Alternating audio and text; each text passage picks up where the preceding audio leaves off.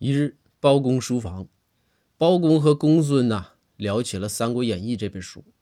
公孙就说这本书里大人要说妖，还真就得是诸葛亮。你说就这大哥上知天文下知地理，精通奇门八卦呀，那是阅书无数无所不知无所不晓包公就说，公孙，我觉得你这个此言有点诧异，就有一本书，就本府敢打保票，诸葛亮那是绝对没看过。公孙说大人不太可能吧。